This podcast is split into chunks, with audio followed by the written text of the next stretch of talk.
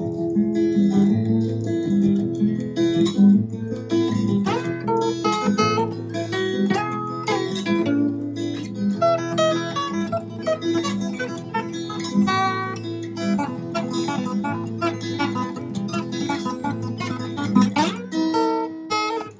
আমাদের সাথে আছে নবমিতা। তো তোমাকে আমরা বর্ণ অনন্যর মিউজিশিয়ান বা one of the main part হিসেবে আমরা চিনি। কিন্তু তোমার একটা, আরেকটা লাইফ আছে। ইনফ্যাক্ট যেটা তোমার প্রফেশনাল লাইফ তুমি প্রেসিডেন্সিতে সোসিওলজি পড়াও। তো আমরা দুটোই নিয়ে আজকে ডিসকাস করব আর কি। তোমার যাবতীয় অনলাইন বা ডিজিটাল মিডিয়া যে ইন্টারভিউ গুলো আছে, মূলত ফোকাসড অন বর্ণ, অনন্য এবং মিউজিক নিয়ে। তো আমরা আজকে ভেবেছি যে একাডেমিক ব্যাপারটা একটু ডিসকাস করব তো যেটা দিয়ে আমরা মোটামুটি স্টার্ট করতে পারি সেটা হচ্ছে যে মানে এই যে ধরো তোমার এই সর দুটো parallel career while growing up আর কি তোমার আমি জানি যে তোমার ফ্যামিলির একটা সর্ট অফ মিগ্রেশনের হিস্ট্রি আছে। মানে তোমার বাংলাদেশ থেকে তোমার ফ্যামিলি আস্তে আস্তে কলকাতায় মিগ্রেট করেছে over a long period of time তো এই যে তোমার আপব্রিঙ্গিং এবং সেইখানে হচ্ছে তোমার সরফ এই যে মিগ্রেশনের গল্পগুলো তো আমার আমার ধারণা যে এই ধরনের জিনিসপত্রগুলো খুব ম্যাটার করে। ইনফ্যাক্ট আমরা যখন গান শুনি বর্ণ অনন্য বা লেডিসগুলো বুঝতে পারি বা সাপোজ তোমার যে যে সোসিওলজির যে টপিকগুলো নিয়ে তুমি কাজ টাজ করেছ সেইগুলো খুব ইম্প্যাক্ট করেছে বলে আমার মনে হয়। যে তোমার দৃষ্টিভঙ্গিটা এই ব্যাপারে একটু জানতে পারলে ভালো হতো। আচ্ছা। যে এই প্রশ্নটা করলে it's almost the story of my life I don't know কি করে বলা সম্ভব এটা। খুব ছোট করে। তবে হ্যাঁ মানে আমাদের মানে গানে বলো, আমার চিন্তা ভাবনায় লেখায়, পড়াশুনোয় এই হোম কামিং এর গল্পটা বারবার বারবার করে ফিরে আসে। এবং সেটা খুব স্বাভাবিক কারণ মানে যেটা বললাম মানে আমি মানে আমার আমার পরিবার এখনও একটা বড় অংশে বাংলাদেশে থাকে আমাদের যাতায়াত আছে।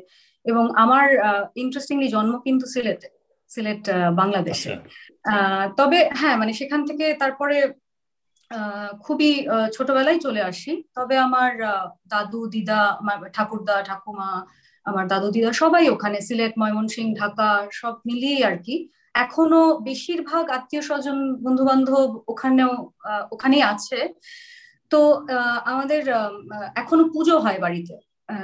মানে আড়াইশো বছর পুরনো দুর্গাপুজো আচ্ছা। এবং সেখানে এক সময় প্রত্যেক বছরই ওইখানে আমার কলকাতার পুজো খুব একটা দেখা হয়ে ওঠেইনি। মানে আমরা মানে মোটামুটি পঞ্চমীর মধ্যেই চলে যেতে হতো বাড়িতে পুজো ইত্যাদি দায়িত্ব নেওয়া সবকিছু মায়ের। তো সেই জন্য চলে যাওয়া ব্যাপার থাকতো। আমি তারপরে বাইরে চলে যাই পড়াশোনার সূত্রে।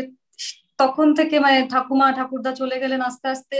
একটু একটু করে টানটা কমতে থাকল, কিন্তু আসলে মনের মধ্যে ওই দেশটাই খুব গুরুত্বপূর্ণ ভাবে এখনও থেকে গেছে। তো ওই মাইগ্রেশন মানে ইটস অলমোস্ট লাইক মানে embody that loss I think তো আমার কাজকর্মে, গান বাজনায়, এই এই লস লঙ্গিং লাভ এইটা বারবার বারবার করে না চাইতেও কীরকম ভাবে ফিরে আসে একটা মানে অচেতনে বোধহয় থেকেই যায় সব সময় তো মোটামুটি এটা, এটার ইম্প্যাক্টটা যেরকম বললাম খুব খুব বেশি আমার আমার জীবনে। এবং এখনও আমার মনে হয় আসলে যে কোনটা আমার বাড়ি, কোনটা আমার দেশ, এইটা আমি আমার সারাক্ষণই কীরকম তাড়িয়ে বেড়ায় আমাকে। মানে অনেক জায়গায় বাড়ি ঘর আছে, কিন্তু কোথাও সেরকম ভাবে নেই। মানে এটা যেন খোঁজার মধ্যেই আর কি। সারা জীবন ধরে খুঁজে যাওয়া আসলে কোন দেশটা তোমার দেশ? তো এরকম ভাবেই আর কি আমার লেখা পড়ার মধ্যে পড়াশুনো আমার চিন্তা ভাবনা গান বাজনা, আমরা যে গান বাজনা, যেরকম ধরনের গান বাজনা করি, করতে ভালোবাসি, আমার মনে হয় এটা বারবার করে রিফ্লেক্টেড হয়েছে। তো অফকোর্স এই এই রেফিউজি পরিবার মানে বড় হওয়া এবং তারপরে একটা সময় মানে এইটা, এই এই চাপটা খুব ছোটবেলা থেকে আমার ছিল, যেহেতু আমি ওই দেশ থেকে মানে আমার বাড়ি পরিবারের অনেকেই ওখানে এবং সেখানে লোককে মানে আমাদের যেরকম ভাবে চেনে বা যেই ধরনের মানে গান বাজনা ইত্যাদির মধ্যে আমরা বড় হয়েছি, বারবার ফিরে যাওয়ায় গান বাজনার ব্যাপারটা সবসময় থেকে ছিল বাড়িতে, পরিবারে। তো সেইটার থেকে চলে আসা একদম মানে একা একটা শহরে খুব আত্মীয় স্বজন যে ছড়িয়ে ছিটিয়ে ছিল তেমনও নয়। তো একটা ছোটবেলা থেকে খুব প্রেশারে বড় হওয়া যে তোমায় যাই করতে হবে মানে তুমি যাই করো সেটা খুব ভালোভাবে করতে হবে আর কি তো সেই চাপটা আমার বরাবরই মায়ের দিক থেকে খুব বোধ করেছি। কারণ আমার অন্যদিকে যে বাড়ির বাবার দিকটা এক রকমের এখনও আমি বোধ করি একটা ফিউডাল একটা স্ট্রাকচার আছে এখনও। মানে খুবই আধুনিক সময়ে আমরা শহরে থেকেও এটা বোধ করি। আমি বড় হওয়ার মধ্যে এটা খুব বেশি রকম ভাবে আমার বাড়িতে ছিল। তো আমার বাবা খুব এটা খুব মজার একটা ব্যাপার। বাবা বলতো মানে খুব চাপ দিলে মা পড়াশোনা করতে হবে না কিছু করতে হবে না মেয়েকে বিয়ে দেব না মেয়ে বাড়িতেই থাকবে গান বাজনা করবে আমাদের সাথে। মানে এরকম একটা ধারণা ছিল। মানে তখন আমার মা ভাবতো কি মানে ইটস সো রিগ্রেসিভ এখন আমার এত বছর পরে মনে হয় হ্যাঁ বাবা তো খুব র্যাডিক্যাল কথাবার্তা বলেছিল। মানে বিয়ে দিতে হবে না বাড়িতে থাকো পড়াশোনা তেমন করতে হবে না। তো যাই হোক সেই জন্য আমার মায়ের আর কি খুব মানে খুব গুরুত্বপূর্ণ একটা ভূমিকা মাকে মানে প্লে করতে হয়েছিল। যার জন্য অনেক সময় আর কি she had to be the bad police you know মানে সব সময় একটা জোর মানে একটা চাপ দিয়ে তোমায় গান শিখতে হবে, তোমায় এটা করতে হবে তোমার ওটা করতে হবে। তো আমি একটু চাপের মধ্যে বড় হয়েছিলাম, বড় হয়ে, যেটা আমি এখন মা হিসেবে আমি একেবারেই চাই না, সেটা আমার বাচ্চাকে দিতে। কারণ it makes you very very anxious person very hyper মানে সেটা একটা হয়। তো হ্যাঁ দুদিক থেকে দুরকম ফোর্স আর কি। একটা খুব মানে খুবই আদরে আহ্লাদে একটা ফিউডাল স্ট্রাকচার তার মধ্যে মায়ের খুব মধ্যবিত্ত করে বড় করা যে খুব ভিড় বাসেই যাবে স্কুলে কলেজে এবং মাঝে মাঝে যখন গাড়ি করে নিয়ে যেত মা আমার খুব লজ্জা লাগতো। মানে আমি অনেকটা দূরে গাড়ি রাখতাম স্কুলে নামবো বলে কারণ সেটা খুব লজ্জার ব্যাপার ছিল। প্রেসিডেন্সি তো ভাবাই যায় না সেইগুলো। এবং প্রেসিডেন্সি আরেক রকম ব্যাপার তার তো একটা মানে লিনিয়েজ ইত্যাদি এগুলোর ব্যাপার থাকে যে মা বাবা প্রেসিডেন্সিয়াল কিনা দাদু দিদা এখানে পড়েছিল কিনা তো আমার তো সেরকম কিছুই ছিল না। তো আমার একটা খুব বড় রকম একটা প্রেশার ছিল আমার উপর যে না মানে কারণ ক্যান্টিনটা যত ইনফর্মাল মনে হয় তার একটা খুব স্ট্রং গ্রামার আছে। সেখানে আড্ডাটা যেটা হয় সেটা মানে আড্ডার মধ্যেই তুমি কতটা পড়েছো কি জানো তুমি মানে আমাদের বেলা এটা ছিল যে ইংরেজিতে কথা বলতে পারবে যেরকম বাংলা ভাষাটা না জানলেই নয় আর কি। মানে তুমি কি কি বই পড়েছো তোমার পোশাক আশাক তুমি কীভাবে কথা বলো কি ভাবো তোমার বাড়িতে কি বইপত্র আছে এই ক্যাপিটালগুলো আমার মনে হয় খুব ম্যাটার করতো। মানে এই ধরনের একটা ইনস্টিটিউট এবং সেটার ভালো দিক খারাপ দিক দুটোই আছে।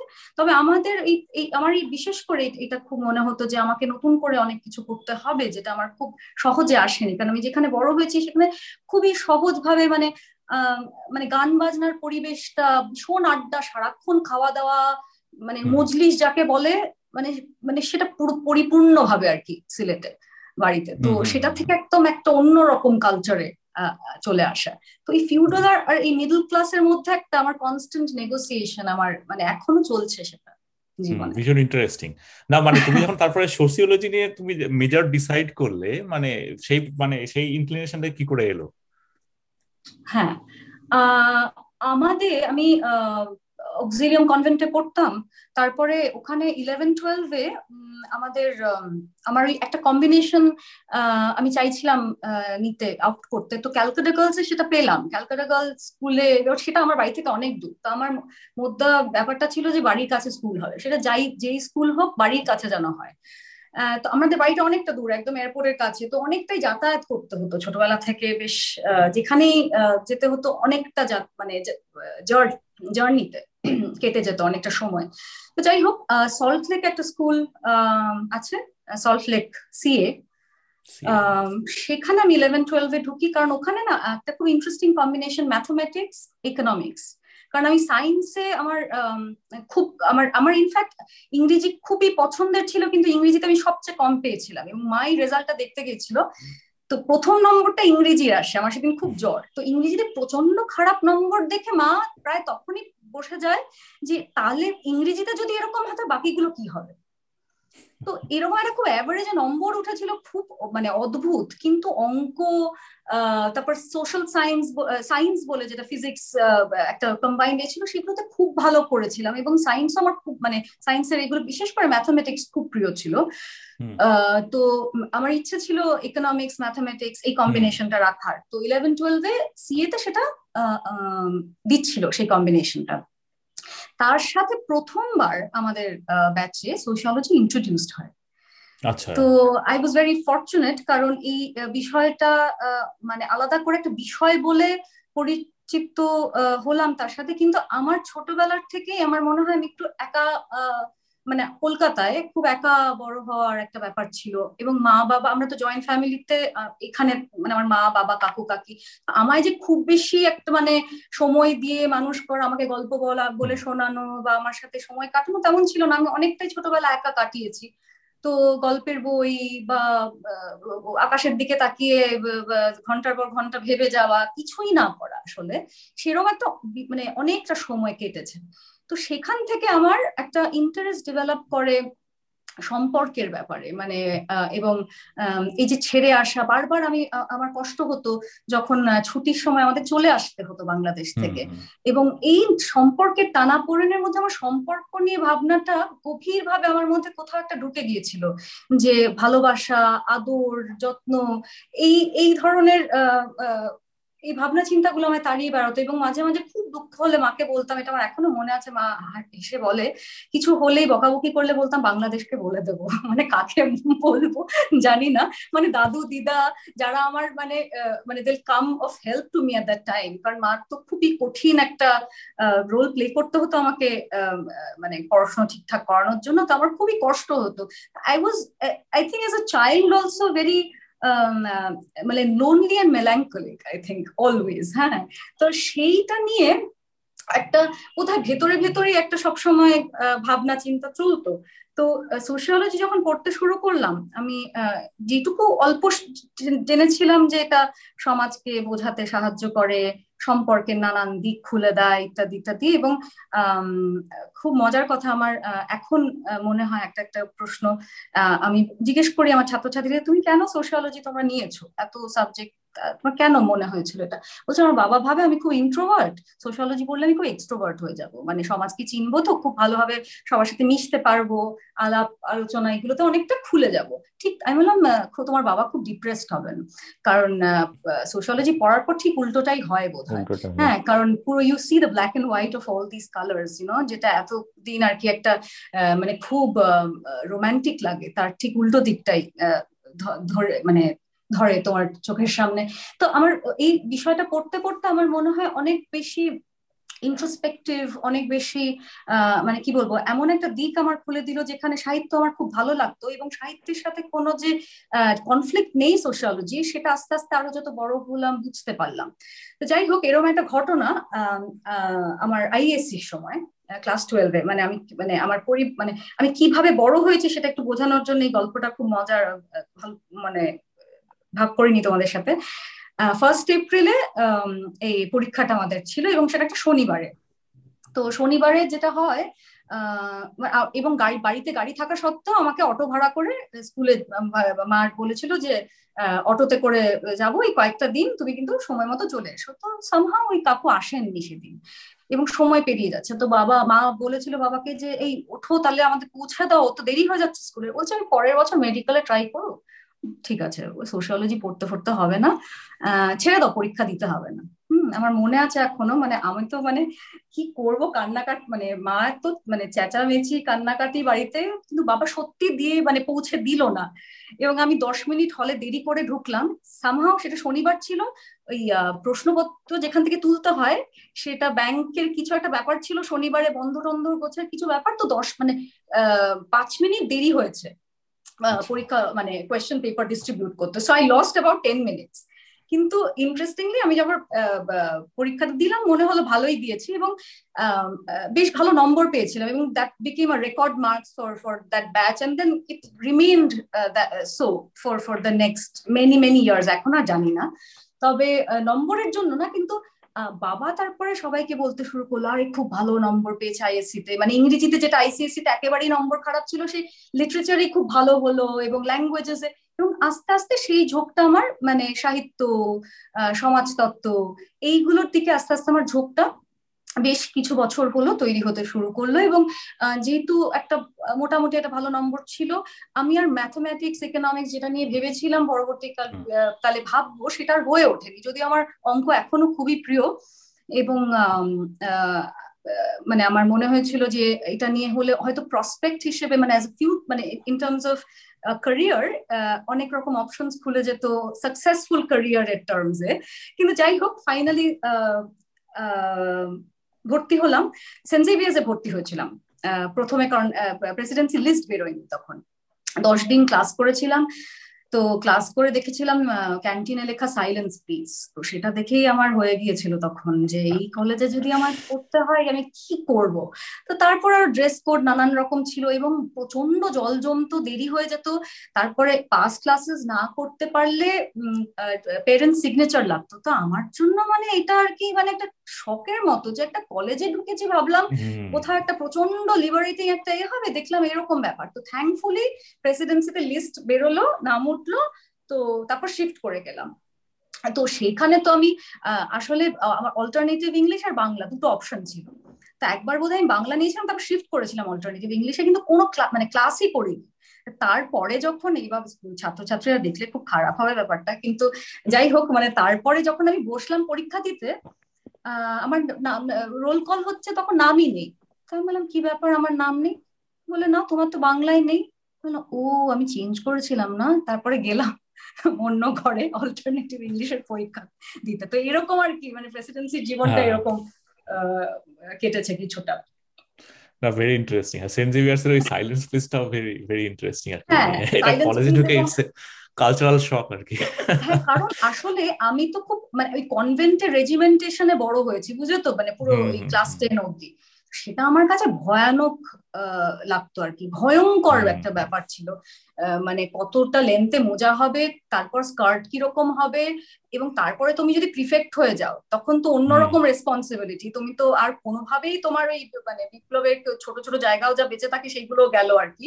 তো আনফর্চুনেটলি সেটা আমি হয়ে গেছিলাম তো সেটাও আর কি সুযোগ ছিল না। এবং আমার মনে আছে মানে ইট ওয়াজ গার্লস স্কুল এবং আমার এটা খুবই হাস্যকর ব্যাপার। আমার দাদাদের সিট পড়ে, আমাদের হোম সেন্টার ছিল। তো কাশীপুরে আমার দাদা পড়তো, সেখানে ওদের সিট পড়েছিল। তো আমাদের ওই সিস্টাররা ছিলেন, উনি অ্যানাউন্স করছে প্রেয়ার হয়ে গেছে। তখন বলছে girls don't look at boys boys don't look at girls এটা অ্যানাউন্স করছেন উনি। মানে তারপর ও আমাকে অনেক বছর খেপিয়েছিল তুই এরকম স্কুলে পড়িস? তো এই স্কুলের ভয়টা আমার না মানে চিরকাল থেকে গেছে। মানে এখনও আমি স্কুলকে ভয় পাই আর কি। মানে বাচ্চা স্কুলের ব্যাপার ব্যাপারগুলো আমার বেশ ভয় লাগে। স্কুল বিষয়টা উইকলি টেস্ট সারপ্রাইজ টেস্ট এবং প্রচণ্ড কঠিন করা একটা মানে ইংরেজিতে না কথা বললে মানে ওই কাফ পরিয়ে দেওয়া বা ফাইন নেওয়া এবং কাফটা মানে মানে কি বলব মানে তুমি আরেকজনকে ইংরেজি কথা বলতে যদি না শোনো তুমি যদি বাংলায় কাউকে ভার্নাকিউলারে যদি ওরা বলতো ভার্নাকিউলারে কথা বলার যদি এরকম হয় তুমি কাফটা ট্রান্সফার করে দেবো। মানে এরকম ধরনের একটা পুলিশিং এইরকম ডিসিপ্লিনের মধ্যে বড় হওয়া তারপরে যদি গিয়ে এখন সেন্ট জেভিজেও দেখি সাইলেন্স পিস তাহলে তো খুব মুশকিল আর তো যাই হোক ফাইনালি হাফ ছেড়ে বেঁচেছিলাম প্রেসিডেন্সিতে ঢুকতে পেরেছিলাম এবং তারপর যেমন হয় হ্যাঁ খুব ইন্টারেস্টিং আমি একটা প্রশ্ন করে তারপরে অন্যদেরকে দেবো। তোমার পিএইচডি থিসিসের টপিক মানে যেটা অফকোর্স গুগল করে জেনেছি। Process of negotiating intimate heterosexual relations and identities মানে narratives of three generations of urban middle class Bengalis living in Kolkata very interesting মানে থিসিসটা মানে টাইটেল দেখে তো আমার খুব মানে এইটা নিয়ে যদি খুব ব্রিফলি তুমি যদি কিছু বলো আর কি।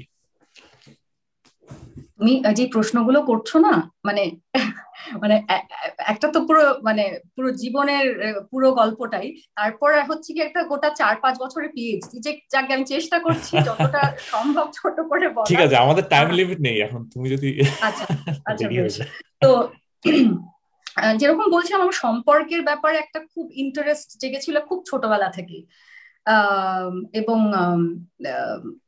loss separation grief bereavement love ইত্যাদি এগুলো নিয়ে মানে খুব প্রাত্যহিক জীবনের মধ্যেই আমি আমি নানান রকম কিছু উপলব্ধি করতাম, যেটা আমি পরবর্তীতে আমার মনে হলো আমি এটা নিয়ে পড়াশোনা করতে চাই। That which is very close to me মানে rather than something which is very outside of the city I live in যেটা আমার চেনা শহর, আমার চেনা মানুষজন যেরকম নয়, আমি খুব দূরে গিয়ে খুব অচেনা কোনো গোষ্ঠীর মধ্যে আমি কাজ করতে চাই না which made the work more challenging কারণ যেটা খুব দূরের, সেটা খুব সহজ একটা ওই এক্সটিসাইজ করে দেওয়ার ব্যাপার থাকে বা something that others don't know কিন্তু তুমি যদি তোমার নিজের শহরে এই মধ্যবিত্ত এই এই গোষ্ঠীটার সাথে কাজ করো এবং এমনই একটা বিষয় নিয়ে যেটার বিষয় আমাদের সকলের মনে হয় আমরা সবাই সবকিছুই জানি সোশিওলজির একটা খুব বড় চ্যালেঞ্জ যে মানে আজকে তোমরা ধরো একটা মেকানিক্যাল ইঞ্জিনিয়ারিং এর একটা মানে বা একটা ম্যাথামেটিশিয়ান যেরকম যা বলবে সেটা আমি জানব যে সে যা বলছে সেটা আমার শোনার দরকার কারণ আমার স্পেশালাইজেশন নেই সেখানে।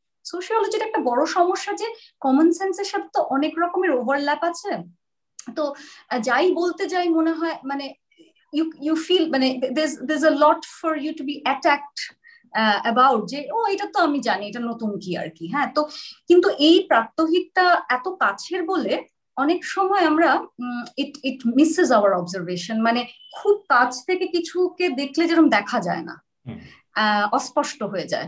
আমাদের প্রাত্যহিক বা নিত্য জীবনে মানে আমরা যেভাবে মানে অন্তরঙ্গতা প্রকাশ করি, যেভাবে আমরা সম্পর্কের মধ্যে জড়িয়ে পড়ি, সেই জিনিসগুলো বোঝার জন্য সত্যি একটা মানে একটা একটা ট্রেন্ড লেন্স একটা ধরনের অ্যানালিটিক্যাল একটা কেপেবিলিটি লাগে যেটা even more challenging because it's so close home হ্যাঁ এবং সেটা মানে সেটা এতটাই আমাদের মানে হ্যাবিটের মধ্যে it's almost like a habit by which we are formed অভ্যেস বা সেটার ব্যাপারে খুব তো নতুন কিছু বলার নেই, কিন্তু সেটাকে নতুন লেন্সে দেখার চ্যালেঞ্জটা আমার মারাত্মক একটা, এটা বোধ করেছিলাম এবং কাজ করতে করতে সেটা আরও বেশি করে উঠে আসে। আমি যেটা দেখতে চেয়েছিলাম মূলত আমার কাজের মধ্য দিয়ে যে প্রেম, ভালোবাসা বিয়ে, বন্ধুত্ব এই ধরনের এই যে, এই এক্সপিরিয়েন্সেসগুলো, এই সম্পর্কগুলো তো আমরা খুব ব্যক্তিগত ভাবি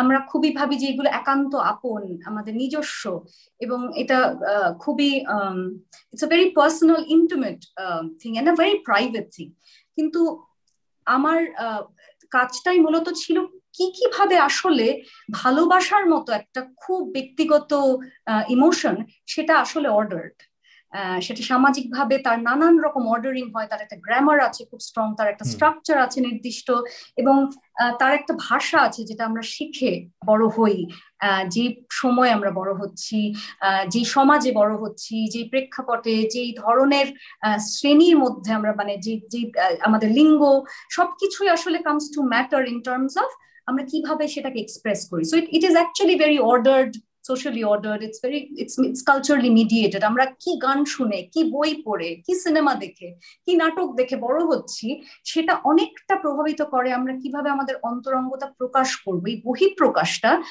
আমি দেখতে চাইছিলাম যে জেনারেশনালি কীভাবে বদলে গেছে বা বদলায়নি আসলে। হ্যাঁ তো একটা জায়গা যেরকম খুব ইন্টারেস্টিং আমাদের সবসময় তো মনে হয় this huge difference between love and arranged marriage marriage by choice and that which is arranged কিন্তু খুব আমার এটা খুব ইন্টারেস্টিং লেগেছিল আমার কাজটা করতে করতে দেখেছিলাম, আসলে খুব একটা তফাৎ নেই। মানে ভালোবাসাটাও যে কীভাবে অ্যারেঞ্জ সেটা আমরা মানতে চাই না মানলে আমাদের অনেক রকমের অসুবিধা হবে।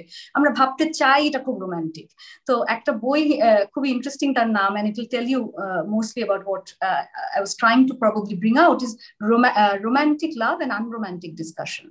হ্যাঁ সো এই মেরি ইভ্যান্সের একটা বই এবং সেখানে you know just the black and white of the the colours এই যে আমাদের একটা মিস্টিফিকেশন ভালোবাসা প্রেম নিয়ে বন্ধুত্ব নিয়ে এবং এই এই পুরো ব্যাপারটার যে প্রকাশটা আসলে আমাদের ব্যক্তিগত নয়।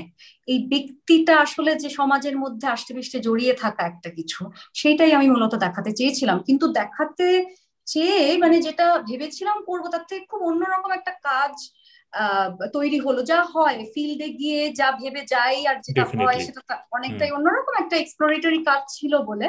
তো আমি মানে বিবাহ মানে অ্যাজ এন ইনস্টিটিউশন ভালোবাসা প্রেম ইত্যাদি দেখতে গিয়ে আমি দেখলাম অনেকটা, এই শহর জুড়ে বেশ অনেকটা মানে কি বলব মানে আড্ডা এবং বন্ধুত্ব, তার সাথে জেন্ডার ক্লাস এগুলো কীভাবে যে মিলেমিশে আছে সেটা একটা অন্য ডাইমেনশন খুলে দিল আমাকে। এবং তার পরবর্তী আমি আড্ডা নিয়ে অনেক সিরিয়াসলি ভাবতে শুরু করলাম এবং আমার কাজে আড্ডা এবং বন্ধুত্ব একটা আলাদা মানে কি বলব, একটা মানে ফোকাস পায়। কিন্তু যেটা আমার কাজের স্ট্রেংথ সেটাই আমার দুর্বলতা। একই সাথে। কারণ আমি যাদের সাথে মানে এখন আমি আসলে কাজটা করে যাচ্ছি এবং দীর্ঘ বছর ধরে আরও মনে হয় করে যাব কাজটা, জানি না কোনোদিনও কীরকম কি লিখে উঠতে পারব। কারণ একটা বড় সমস্যা আমার এই বইটা বের করার এবং যেটা আমি সত্যি আমি জানিও না কীভাবে যে বের করব I have to find another way maybe কারণ যে গল্পগুলো আমি পেয়েছি নানান স্তরের মানুষদের সাথে কথা বলে বন্ধু বান্ধবদের সাথে কথা বলে, সেটা আমি রিয়েলাইজ করি যে আমি রিসার্চার হিসেবে গেলে যতটুকু জানতে পারতাম, সেটা বন্ধু হিসেবে বা চেনা পরিচিত হিসেবে গিয়েছি বলে অনেকটা বেশি জানতে পেরেছি। কারণ খুব বেশি পুরুষ তান্ত্রিক একটা সমাজে একটা মেল হোমোসোশাল জায়গায় তোমার এন্ট্রি খুব একটা পাওয়া সম্ভবই না। মানে পুরুষদের মধ্যে কি কথা কথন হচ্ছে তো একটা নারীকে মানে এরকম হঠাৎ করে সব বলে দেবে, এটা খুব অস্বাভাবিক। কিন্তু এই বন্ধু বান্ধবগুলো আমার মানে এত পুরনো এবং তারা এত একটা ভালোবাসার সম্পর্ক তাদের সাথে অলমোস্ট মানে we forget our gender at times এমন এমন কিছু গল্প আমার শোনা জানা যেগুলো আমার একটা মানে আমার মনে হয় অ্যাজ এ রিসার্চার আমরা তো সবসময় ভাবি যে কি বই বের করব, কত, কতগুলো পেপার বের বের করব। কারণ এখন মানে একাডেমিকের মানে কি বলব মানে কি বলব, তার তার পরীক্ষাটাই অন্যরকম মানে তার স্ট্যান্ডার্ড হয়ে গেছে যে কতগুলো পেপার পাবলিশ আমি হ্যাঁ। করলাম আমি কি কি কি কাজ করলাম রাদার দেন আমি কত ভালো পড়াই যাই হোক তো সেইটা করতে গিয়ে আমি আমার মনে হয়েছিল তাহলে মানে আমি এথিক্যাল ডিলেমাটাকে কতটা জায়গা দেবো? কারণ আমার মনে হয়েছিল যে this was stories I might not have come across if I were just a researcher then how much of this stories must I tell and how much must I refrain from telling এইটা আমার একটা dilemma যেটা সব সময় তাড়িয়ে একটা মানে আমাকে আমাকে ভাবিয়ে বেড়ায় যে আমি অ্যাননিমাস রাখলাম নামগুলো কনফিডেন্সিয়াল রাখলাম সবই ঠিক আছে। কিন্তু এই মানুষগুলো তো শহরে একে অপরের সাথে চেনা পরিচিত দেখা হয় এবং এই গল্পগুলো তাদের জানবে সেটা কার গল্প কোন কোন কোন জায়গার গল্প। এই ক্যাফেটেরিয়াতে যারা যারা বসেছিল তাদের এই গল্পটা তারা তো এগুলো খুব চেনা গল্প এবং এই এই গল্পগুলো যতটাই গুরুত্বপূর্ণ লোককে বলা ততটাই এথিক্যাল একটা ডিলেমা থাকে যে তুমি কতটা আসলে বলতে পারে বলা উচিত। তো সেখান থেকে আমার একটা শিফট আসলো পরবর্তীতে যে আমার বন্ধুত্বের পড়াশোনাটা একটু লেন্সটা শিফট করল।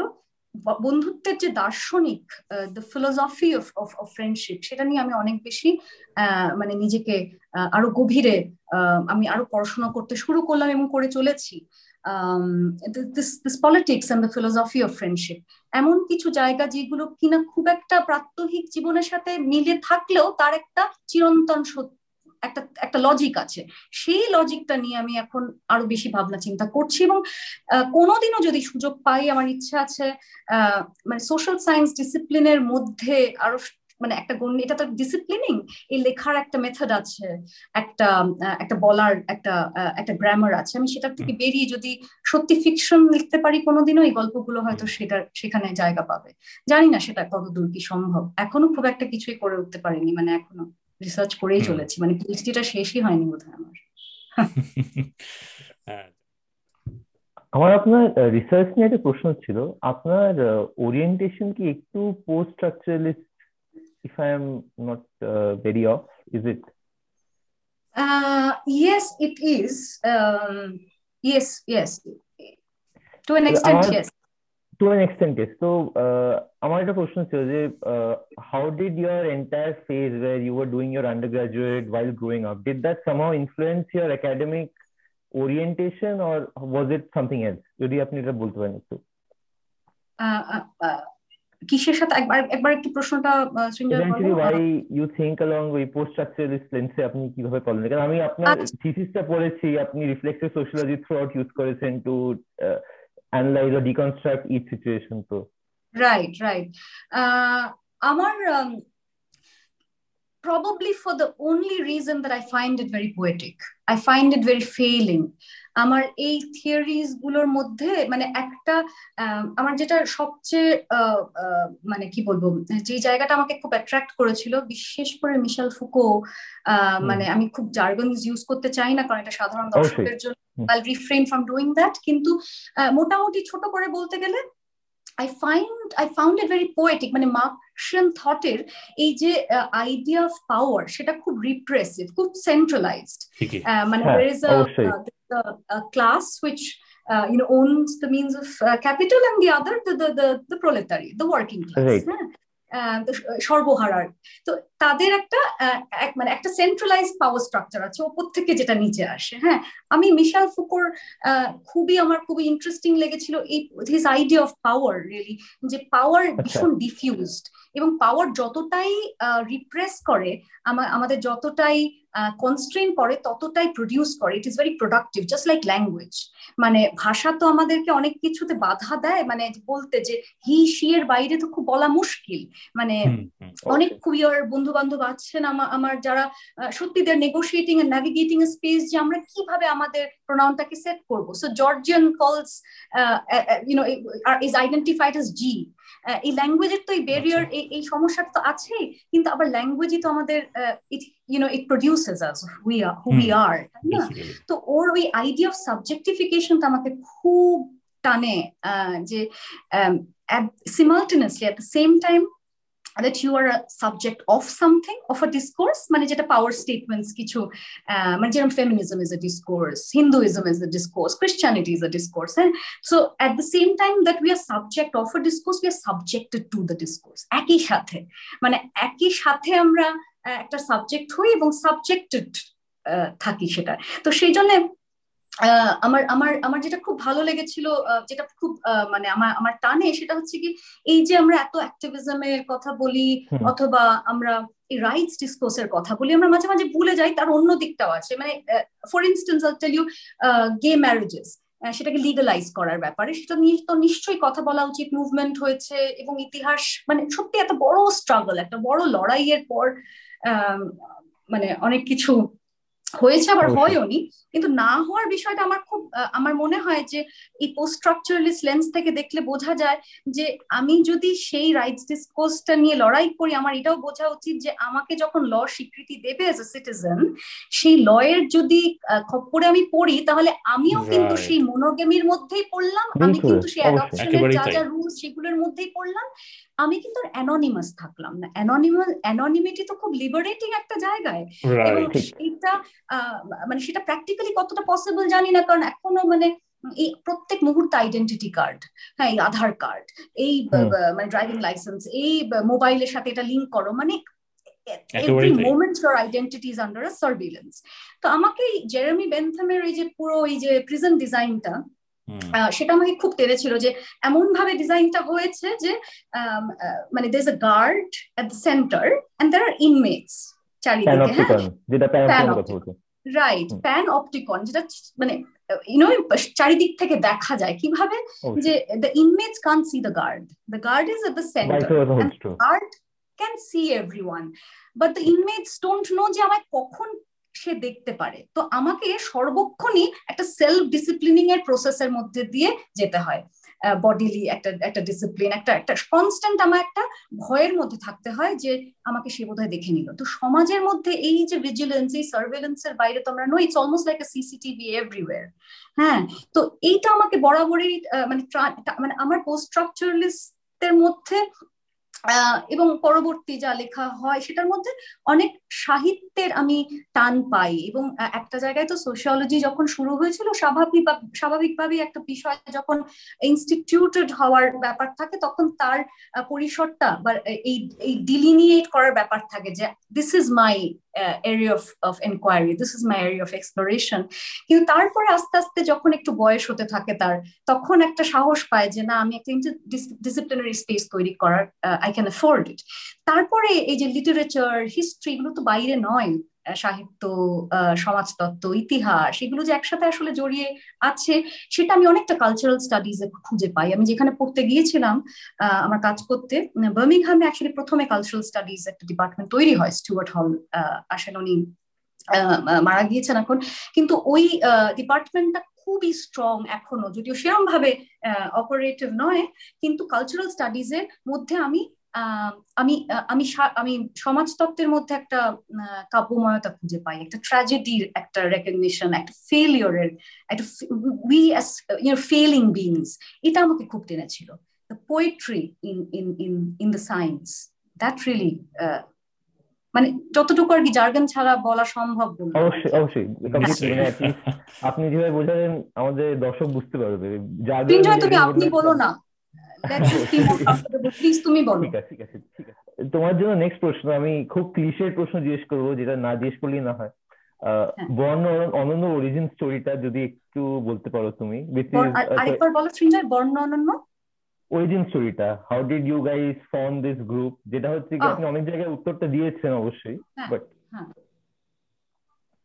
হ্যাঁ। বর্ণ অনন্য অ্যাজ এ মিউজিক্যাল গ্রুপ তাই তো?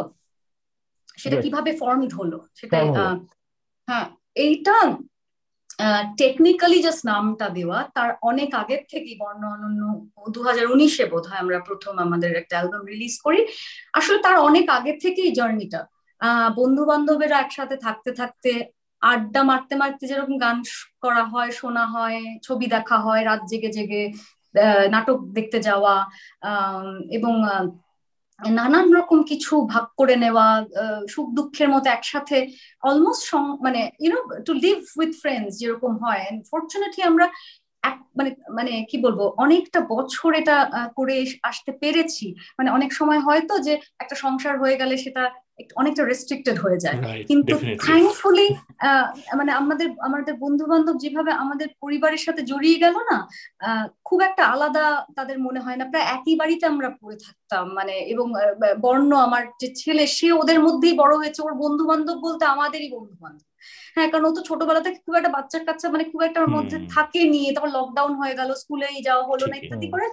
তো এই যে যে মানে যে, বন্ধুদের একটা মানে আড্ডার যে জায়গাটা, সেটা আমরা একটা সময় এটা বলেও ছিলাম অন্য একটা ইন্টারভিউতে যে ত্রাণে মানে বন্যা ত্রাণে কেরালায় তখন তারপর বালুরঘাটে এরকম ত্রাণের ব্যবস্থা করা হচ্ছে কালেক্ট করছে আমরা টাকা।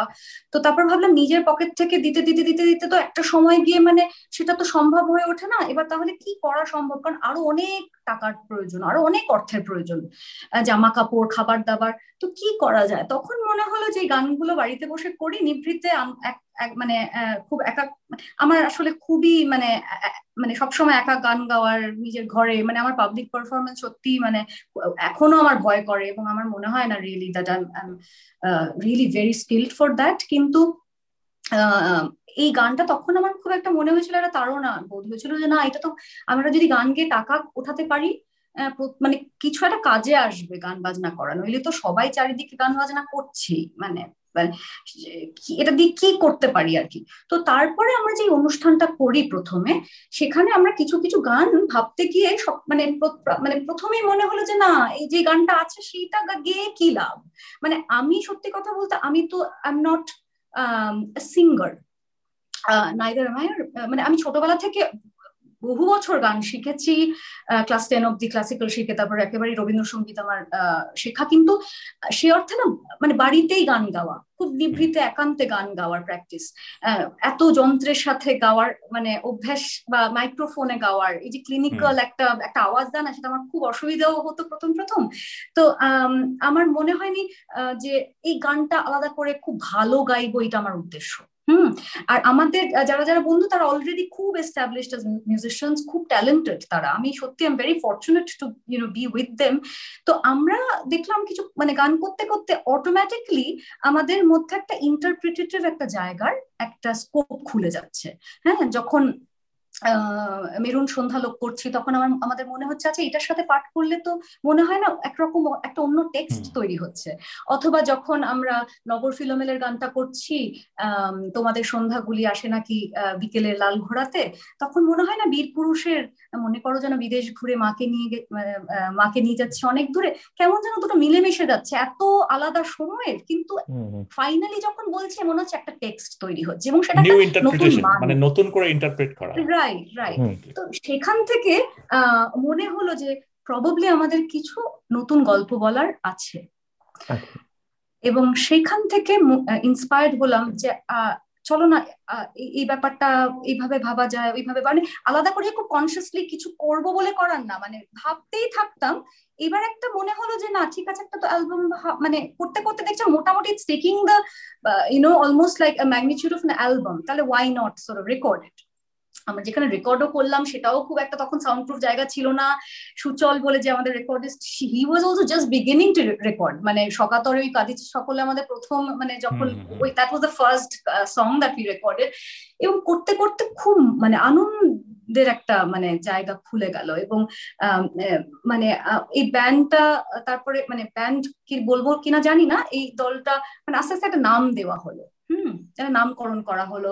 এবং তারপরে মানে পরবর্তীতে বন্ধুরা আসলো, গেল নতুন বন্ধুরা যোগ দিল। এবং সবচেয়ে মজার বিষয় যেটা বর্ণ অনন্য আমি সাত্তকী রাজস্বী দৈপায়ন মূলত আমরা একসাথে কাজ করেছি বহু বছর। রাজস্বী অনেকটা পরে জয়েন করেছে যদিও। কিন্তু সারা এই শহরে ছড়িয়ে ছিটিয়ে এমন আছে শান্তিনিকেতনে বহু বন্ধু বান্ধব যারা যারা কিন্তু এক কথায় এক ডাকে তারা চলে আসে। আমার মনে হয় এই সাত্তকীয় এটা বলে যে এই সময় বোধ হয় very big uh, resistance towards this whole uh, you know mechanization of an alienation of you know relations is that এই বন্ধুত্বগুলো যে আমাদের মধ্যে এখনও বেঁচে আছে এই যে এক ডাকে যে সারা পাই ভালোবাসার সারা পাই এটা খুব বড় ব্যাপার। মানে তারা হয়তো বর্ণ অন্যান্যর মধ্যে মানে অ্যাজ এ কোর গ্রুপ না থাকলেও তারা প্রত্যেকটা কাজে কোনো রকম না মানে কোনো না কোনো ভাবে হাত বাড়িয়েছে এবং এক ডাকেই সাড়া দেয়। তো এইটা আমার মনে হয় বন্ধুত্বটা জিয়ে রাখা। যদিও I'll tell you it is very difficult মানে আগে যখন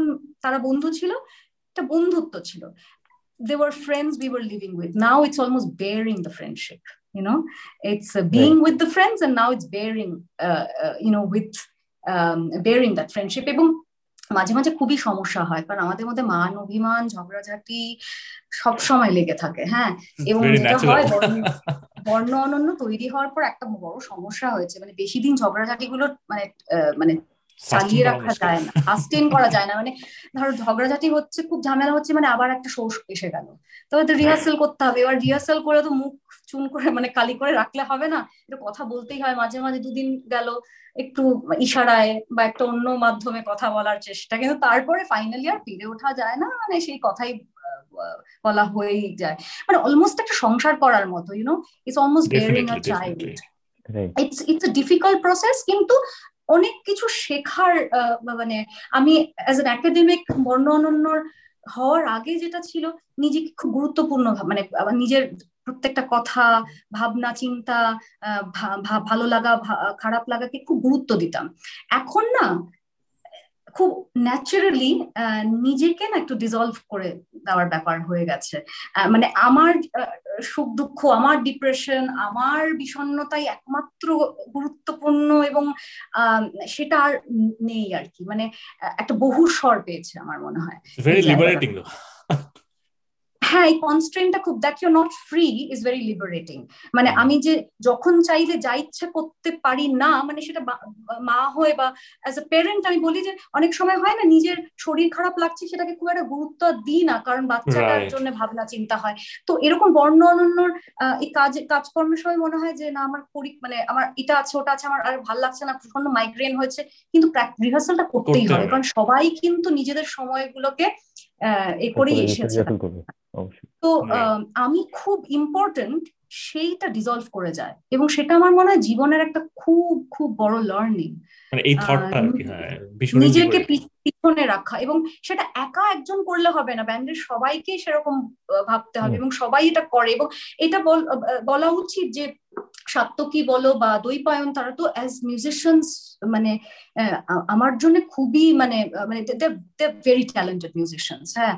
এবং রাজস্বী যেরকম সুর দেয় সাত্তকী লেখে সাত্তকীও সুর করে, আমি খুব একটা কিছুই তেমন করি না, আমি খুব fortunate to be a part of Borno really এবং এরা সবাই কিন্তু খুবই soloist in their own rights সেটা যে ডিজলভ করতে পেরেছে, এবং Dibya Kamal he is an academic and a brilliant, brilliant um, uh, violinist and a mandolin player. He's extremely talented. তো এদের সবার সাথে আমি এত রকম কিছু শিখতে পাচ্ছি রোজ শিখতে পাচ্ছি মানুষ হিসেবেও I am growing I am going growing through struggles and I'm growing in happiness as well, I think. কিন্তু সাত্তকে একটা ইন্টারভিউতে বলেছে it's your brainchild basically. So even if you're downplaying your role. exactly. no. আমরা জেনে গেছি। No no I think এটা কারও brain child তো হয় না। সত্যি একসাথে থাকলে কি একজনের ব্রেন চাইল্ড হয়? এটা ওর ভালো মানে মানুষই এটা আমাকে ভালোবাসে বলেই হয়তো বলেছে। না একেবারেই সেরকম নয়। তবে no I am really very very humble to be part of them আমি তো গান লিখতেও তেমন পারি না। খুব কম গান আমার লেখা বা সুর দেওয়া। সবটাই প্রায় সাত্তকী রাজস্বীর। তো সেখানে ওদের গানে বেশ ভালো ভালো গানে গান গাইতে পারি যদি আমায় নেয়। দলে। কারণ আজকাল ওরা মানে অনেক কাজকর্ম করছে যেটা ওরা নিজে একা মানে নিজেরাই নিজেরাই করছে। তো আমি একটু মাঝে মাঝে অভিমান করে বলি আচ্ছা কলকাতার ব্যাপারে গান করছি? নিশ্চয়ই। কলকাতা তো খুবই এখনও মিউসেন্ট্রিক ওরাই গানটা করে আর কি। আমাকে আর নিতে হবে না। সব এগুলো চলতেই থাকে আর কি। প্রথম প্রশ্নটা থাকবে সেটা শিল্প নিয়ে একটা জেনারেল প্রশ্ন। আমরা আচ্ছা। যারা শিল্প তৈরি করি বা যারা ধরো শিল্প কনজিউম সবাই একটা একটা মানে খুব বড় পার্ট তাদের। আমরা সবাই খুব প্রিভিলেজ ধরো খুব শহুরে বা খুব মিডিল ক্লাস বা আপার মিডিল ক্লাস আমাদের যে রিচটা বা আমরা যা যা গল্প বলি আমাদের সেটা কি কোথাও সমাজের বৃহত্তর যে জনগণ বা যে প্রান্তিক জনগণ বা যে মার্জিনালাইজ কমিউনিটি গুলো, তাদের সঙ্গে কোথাও কি কানেক্ট করে? আমরা তো এর মতো তাদের জীবন তাদের মতো জীবন যাপন করি না বা তাদের ভাষায় বা কথাও বলি না বা তাদের মতো থাকি না। তো আমাদের এই শিল্প এনথুসিয়াস্ট হিসেবে কি কোথাও তাদের সঙ্গে কানেক্ট করার দায়িত্ব থেকে যায়? নাকি শিল্প জাস্ট আর্টস ফর মানে জাস্ট শিল্প হ্যাঁ জাস্ট ফর দ্য সেক আচ্ছা মানে এটা আমি তো সবার হয়ে কথা বলতে পারব না আমি আমার ব্যক্তিগত মতটা বলতে পারি এবং বর্ণ অনন্য হয়। কারণ সেটা এক একজনের এক এক রকম ভাবনা to be very honest with you শ্রমিক আমার এরকম আলাদা করে খুব মানে এটা যে আমার একটা দায়বদ্ধতার মধ্যে পড়ে অ্যাজ এন আর্টিস্ট আমি সেটা সেটা আমার প্রাথমিক চিন্তা হয় না। আমার যে আমি কাউকে মানে কারোর কাছে পৌঁছবো। কারণ আমার না মানে আমার আমার ব্যক্তিগতভাবে আমার কাজের পরিসর মানে কি বলব I don't consider myself to be a very successful academic যত পাবলিশ করা উচিত যেই যেই ঠিক মার্কিং এ ভালো একাডেমিক বলে চিহ্নিত করা হয়, সেইগুলো আমি কিছুই করে উঠতে পারিনি। এবং আমার তাতে খুব একটা মানে খুব একটা ক্ষোভ নেই। এবং অ্যাজ মিউজিশিয়ান অলসো বর্ণ অনন্য যদি তুমি ভিউজ দেখো, যেটা আজকাল তো আমরা, আমি তোমার প্রশ্ন তো আসব, কিন্তু তার আগে একটু সাকসেসের কথা বলে নিয়ে তারপর আসব বিকজ এটা রিলেটেড আবার নট রিলেটেড অলসো যে আমরা কতজনের কাছে পৌঁছতে পারছি? এবং আমরা জানতে পারি না তো অনেক সময় যে এই ভিউ গুলো মানে কাদের কাছে পৌঁছচ্ছি? আমি ধরে নিচ্ছি তুমি যাদের কথা বলছো, তারা খুব বেশি সময় পান না মানে ফেসবুকে বা ইউটিউবে সময়টা মানে ব্যয় করার হ্যাঁ? তো একটা জিনিস আমি তোমায় বলতে পারি বর্ণনম্বর ভিউজ দেখলে মানে তুমি যদি আমাদের খুব ভালোবাসো, তাহলে তুমি কষ্ট পাবে। কারণ অনেকে এরকম লিখেছে যে, এরকম একটা দলের এত কম ভিউ তো থ্যাঙ্কফুলি জানো আমার যেহেতু একাডেমিক একটা মহলের আমার সেই চাপটা কোনোদিনও এই যে কয়েকটা টেমপ্লেট আছে তো কনভেনশনাল যে you have to comply with this আমি করিনি সেখানেও, আমি, আমরা গানেও সেটা এখনও আমাদের মনে হয়নি খুব একটা জরুরি করা দরকার বলে। কারণ আমরা বারবার করে দেখেছি যে, এই এই ভিউ এর, এই এই যে পুরো গল্পটা, তার মধ্যে না আরও অনেক কিছু জড়িয়ে আছে যেটা আর আমাদের হাতে নেই। এবং অ্যাজ আর্টিস্ট তুমি না আর বেশি কিছু করতে পারবে না তোমার গানটা গাওয়া ছাড়া, তোমার গল্পটা বলা ছাড়া। এবং সব যেটা তুমি প্রশ্ন, যে প্রশ্ন করলে প্রথম উত্তর হবে কি, যে আমি তো সত্যি আমার একটা লোকেশন থেকে গানগুলো করছি, আমার একটা পড়াশুনো থেকে করছি, আমার একটা ভাবনা চিন্তা, আমার একটা বড় হয়ে ওঠার যে প্রিভিলেজ একটা জায়গা থেকে আমি বড় হয়েছি, আমি অস্বীকার করতে পারব না। সেগুলো আমি অ্যাকনলেজ করতে পারি হ্যাঁ? এবং আমি যে কবি সুমন শুনেছি আমি যে আমি যে জানি গৌতম চট্টোপাধ্যায়কে, আমি যে ইতিহাসে তার ভূমিকা, এগুলো তো জানার মধ্যেও তো আমার তো এই প্রিভিলেজটা থাকতে হতো না। আমি যদি সারা দিন আমাকে তো, সত্যি যদি আমার দিন আনি দিন খাই এরকম একটা পরিবারে বড় হতাম, আমার সত্যি সুযোগই হতো না এইগুলো জানার হ্যাঁ?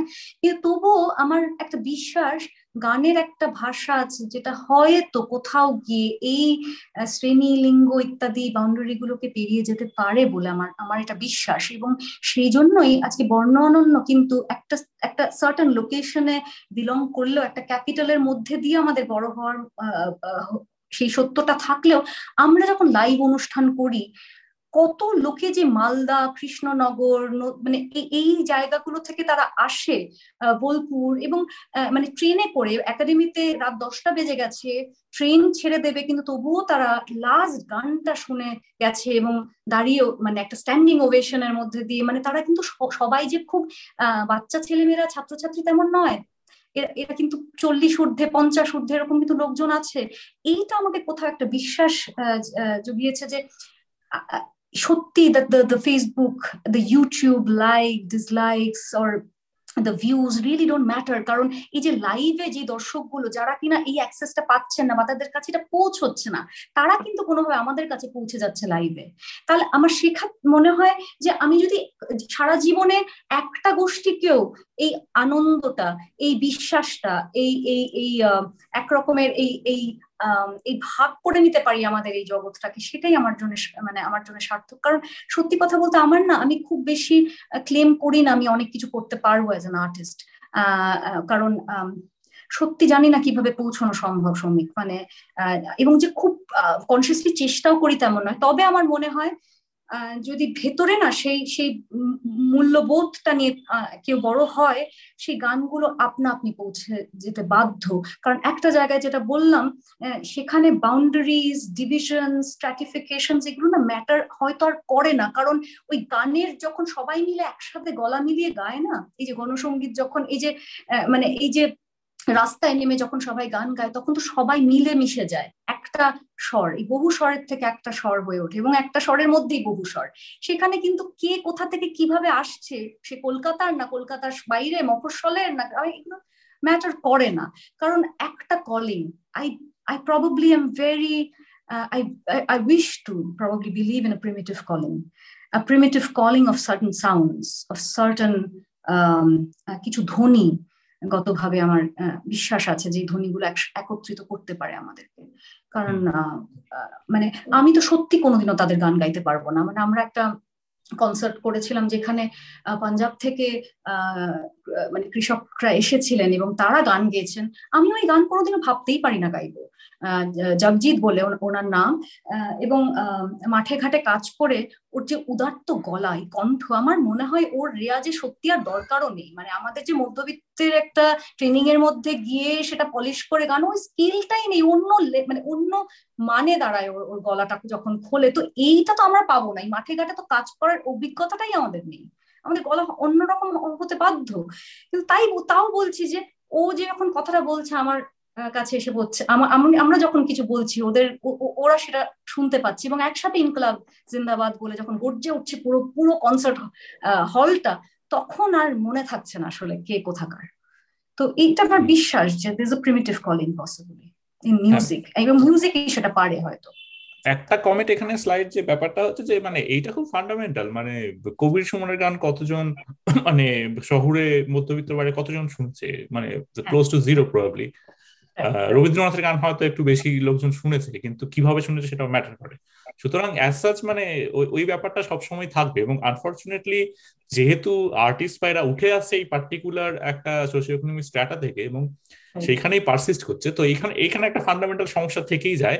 সেইখান থেকে আমার আরেকটা মানে কিউরিয়াসিটি সেটা হচ্ছে তুমি যেহেতু সিলেটের সাথে খুব কানেক্টেড এবং ওই অঞ্চলে আমরা জানি একটা ফোক কালচার খুব স্ট্রং আর কি ময়মনসিংহ সিলেট অঞ্চলে। তো এই জিনিসটা নিয়ে তুমি কতটা এক্সপ্লোর করেছ অথবা তুমি ভাবছ বা জানি না বড় অন্য তোমার কোনো প্ল্যান আছে কিনা এই জিনিসগুলোকে হ্যাঁ, আনার? হ্যাঁ, হ্যাঁ। আমার আসলে আমার নিজের জীবনে বড় হওয়াটা তো এইসব এটার মধ্যেই একেবারে। আমার দাদু খুবই খুবই জনপ্রিয় বিখ্যাত সুরকার এবং গায়ক বিদিতলাল দাস। সাদের সাদের লাউ বানাইলো মোরে বৈরাগী তারপরে প্রাণ কান্দে মনো কান্দে তারপর মরিলে কান্দিস না আমার দায় ওনারই সুর করা এগুলো তো আমি ওই মানে ওই বাড়িতেই বড় হয়েছি এবং সেই বাড়ি এই গানগুলো আমাদের মানে কি বলব? বিয়েতে বলো যে কোনো অনুষ্ঠানে বলো সেগুলো মানে সবারই মুখে মুখে মানে সবাই প্রায় গান মাস কানেক্ট ব্যাপারটা আছে এই গানগুলোর সাথে সিলেটে না সবাই মানে মানে কিছু না কিছু কোনো না কোনো ভাবে এগুলোর সাথে মানে ওতপ্রোত ভাবে জড়িয়ে আছে। এবং ধামাইল যে ট্রেডিশনটা সেটা তো আমাদের মানে খুবই শরীরে বই মানে এমবডি দ্যাট অলমোস্ট কারণ এটা আমার আলাদা করে শিখতে হয়নি মানে এটাতে জন্মেছি আমি। এবং ইন্টারেস্টিংলি সাত্তকী খুবই সিলেটের গান গায়। মানে আমার সাথে দেখা হওয়ার আগে ও আমার দাদুর সাথে দেখা করেছিল আমাদের বাড়ি গিয়েছিল কিন্তু আমি যেটা জানতাম না। মৌসুমি দিয়ার ও বোধ হয়ে গিয়েছিল আমার ঠিক মনে নেই। তবে কোন না কোনোভাবে কীভাবে জড়িয়ে আছি এবং এত সিলেটের গানগুলো নতুন করে গাওয়া হচ্ছে ভাবনা চিন্তা করা হচ্ছে সেগুলো নিয়ে আমরা যে খুব আলাদা করে সিলেটের গান গাইবো বলে করা সেটা নয় কিন্তু আমাদের গানের মধ্যে কোনো না কোনোভাবে ঢুকেই পড়ে। মানে এই যে সুরমা ঘটকের এই যে আইগু উমার সাথে যে ওই উলুটা দেওয়া মানে আইগু উমা কোলে লুই হ্যাঁ? গলায় গাথিয়া ঋত্বিক ঘটকের মেঘে থাকা তারার যে একটা তো সেইটা আমাদের মানে আমার মানে শরীরে মনে যেরকম মানে খুব স্বাভাবিক ভাবেই বয়ে চলেছে আর কি। কারণ সিলেটের গল্পটাও তো আসলে আরও রকম নানান রকমের পার্টিশনের মধ্যে দিয়ে সিলেট গেছে এবং আসামের সাথে একটা বর্ডার সেটা শেয়ার করা এবং হ্যাঁ এবং সেইটা মানে আমাদের যেরকম করিমগঞ্জ আসাম সিলেট সব জুড়ে আর কি আগরতলা আহ শিলচর এই এই সব ছড়িয়ে ছিটিয়ে আর কি আত্মীয় স্বজন এবং সেখানে গানের ব্যাপারটা খুব খুব স্ট্রং এবং সেই জন্য আলাদা করে না আমি যে এটা গাইবো, এটা নিয়ে ভাবি না। কারণ এই, এইটা বোধ হয় একটা ইটস এমবডিড এবং বাকি যারা আছে তারা মানে somehow fortunately they are also very connected to this kind of music already they were তো সেই জন্য কানেক্ট করতে খুব একটা অসুবিধা হয়নি। কিন্তু আসলে মানে এত সবাই গান গাইছে মানে আলাদা করে যেটা বললাম if there is if there is no no interpretation we can offer then we, we refrain from doing that. বাড়িতে গাইলাম আনন্দের জন্য গাইলাম এইটুকুই। সত্যি যদি কিছু বলার থাকে রেখে যাই সেগুলো ইন পোস্টারিটি হয়তো জানি না কোনোদিনও যদি কেউ শোনে। আহ এটা নিয়ে খুব একটা ভাবি না যে আলাদা করে কিছু করতে হবে বলে বাট এইটুকু বলতে পারি সিলেটের ধ্বনি সিলেটের স্বর সিলেটের সুর সিলেটি সিলেটের ভাষা আমার মধ্যে খুব ওতপ্রোত হবে। আমি তো সেখানেই জন্মেছিলাম। তো মাটির টানটা খুব বোধ করি আর কি। খুবই খুবই জোরালো ভাবে আর কি এখনও। রাজনীতি তোমার গানকে কতটা প্রভাবিত করেছে? যেমন তোমার খুব ক্লিয়ার রাজনৈতিক স্ট্যান্ড আছে বেশ কিছু যেমন ফার্মার্স মুভমেন্টে বা সিএ এর বিরুদ্ধে প্রোটেস্টে আর সেইগুলো তোমার গানে কতটা ফিরে ফিরে এসছে? আচ্ছা এইটা খুব খুব গুরুত্বপূর্ণ একটা প্রশ্ন, কারণ আমাকে এটা একটা মানে আমার যেটা বারবার করে এটা মনে হচ্ছিল, বিশেষ করে এই কয়েকদিন ধরে মনে হচ্ছিল সেটা বলার একটা সুযোগ করে দিচ্ছে প্রশ্নটা। সেটা হচ্ছে গিয়ে মিকিতার একটা ইন্টারভিউতে আমাদেরকে জিজ্ঞেস করা হয়েছিল যে তোমাদের গানগুলো তো খুব প্রাসঙ্গিক এই সময়ের একদম। তো তোমরা এটা নিয়ে ভাবনা চিন্তা কেমন কি করেছ? খুব মজার ব্যাপার যেন এবং বিস্ময়ের ব্যাপার। আবার খুব একটা বিস্ময় নয়ও, এটাই হওয়ার স্বাভাবিক। আমরা যখন গানগুলো করি, তখন কিন্তু এই প্রোটেস্ট এই এই ধরনের কথাবার্তা, এত নির্যাতন, এগুলোর কিন্তু তখনও ঘটনা ঘটেনি। তখন অব্দি তো আমরা যে গানগুলো করেছিলাম, আমি আমি পরবর্তীতে যখন দেখলাম সবাই ওই গানগুলো নিয়ে খুব মাতামাতি করছে, আমাদেরকে ডাকছে গান গাইতে বা এই গানগুলো সবার মুখে মুখে ছড়িয়ে পড়ছে এবং তারা ভাবছে আমরা বিপ্লবের জন্যই বোধহয় গানগুলো এটা লিখেছিলাম। আদতেও তেমন নয়। কিন্তু আমাদের গানের মধ্যে খুব মানে কি বলব, রাজনীতিটা না খুব ইন্টিগ্রেলি কানেক্টেড মানে আমার মনে হয় আলাদা করে এখন বেশ রাজনীতির একটা মার্কেট তৈরি হয়েছে বলে এবার একটা ওরকম কিছু গান করা উচিত। তাহলে সেটার একটা পপুলারিটি হবে। এই স্টান্সটা আমাদের কোনোদিনও বোধ হয় যতদিন আমরা আছি থাকবে না। কারণ আমার একটা বন্ধু এটা আমাকে বলেছিল, আমার মনে আছে। আচ্ছা কবির সুমন এরকম এই যে খুব সাম্প্রতিক ঘটনা এই যে রাজনৈতিক যা ঝামেলা ইত্যাদি সব নিয়ে উনি এত কথা বলেন তো তোমরা তো তোমাদের গানে সবসময় রাজনীতিতে মানে এরকম ভাবে জড়িয়ে আছে তোমরা বলো না কেন? আমি তখন বলেছিলাম it was a very constructive criticism of it made me মানে আই টোল্ড হিম অ্যাকচুয়ালি যে আমরা এটা এটা খুব কনসিয়াসলি করব না। কারণ আমাদের গানগুলো না খুব ইমিডিয়েট প্রবলেম খুব মানে মানে কি বলব খুব এখনকার রাজনীতি ইত্যাদি নিয়ে অ্যাড্রেস করবে এমনটা ঠিক নয় কারণ এই যে পার্টিশন বলো বা বাড়ি ছেড়ে আসা বলো বাড়ি খোঁজার গল্প হোম কামিংটা না একটা eternal quest of humankind human race আমরা বিনুর কথা বলি যেমন হ্যাঁ আমরা সীতা মায়ের কথা বলি ঋত্বিকের বারবার সুবর্ণরেখার কথা বলি। তো এই গল্পগুলো তো এখনও সত্যি হয়ে যেত তাহলে এখন সত্যি কেন হয়ে যাচ্ছে? তার মানে কি এইটা অনেক আগে ঘটেছিল নাকি এটা খুব এখনকার মানে এবার ফিরে আসি দের ফোর বর্ণ অনন্যর এই প্রিঅকুপেশনটা আমার মনে হয় যতটাই আমি বারবার বলি এই মুহূর্তের তেমনই চিরন্তনের। এবং এটা পুরোপুরি রবি ঠাকুরের আহ আমার মনে হয় এটা একটা খুব বড় ইনফ্লুয়েন্স আমার জীবনে যে খুব বেশি এই মুহূর্তে যা হচ্ছে বা এই ন্যাশনালিজম নিয়ে যেরকম মাতামাতি শুরু হয়েছিল উনি তো অনেকটা দূরে সরে গিয়েছিলেন তার। কারণ মানে এই মানে অন্যদিকেও কিন্তু তার মধ্যে পাওয়ার তার মধ্যেও নানান রকম ইকুয়েশনস থাকে, যেটা as artist you want to transcend that times মানে at the same time that you want to talk to the political right now the songs can't just be of now নইলে যেটা হয়, আমার এটা এটা খুব মনে হয় যে সমস্যাটা চলে গেলে তোমার গানটা গাওয়ার কথা নয়। এবং তুমি তো চাইছো সমস্যাটা চলে যাক। তাহলে আসলে কি তুমি চাইছো চলে যাক? তুমি যদি গান গেয়ে যেতে চাও, সমস্যাটাকে কেন্দ্র করে, তাহলে তো সমস্যা নেই মানে গানগুলো থাকে না।